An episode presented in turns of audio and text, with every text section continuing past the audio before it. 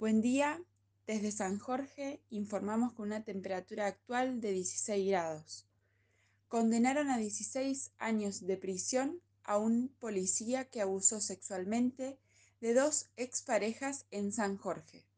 Se trata de Marcelo Alejandro Gómez, de 50 años de edad, quien además cometió otros delitos en contextos de violencia de género en perjuicio de ambas víctimas. La sentencia fue resuelta por unanimidad en el marco de un juicio oral que se finalizó el mediodía de ayer en los tribunales de San Jorge.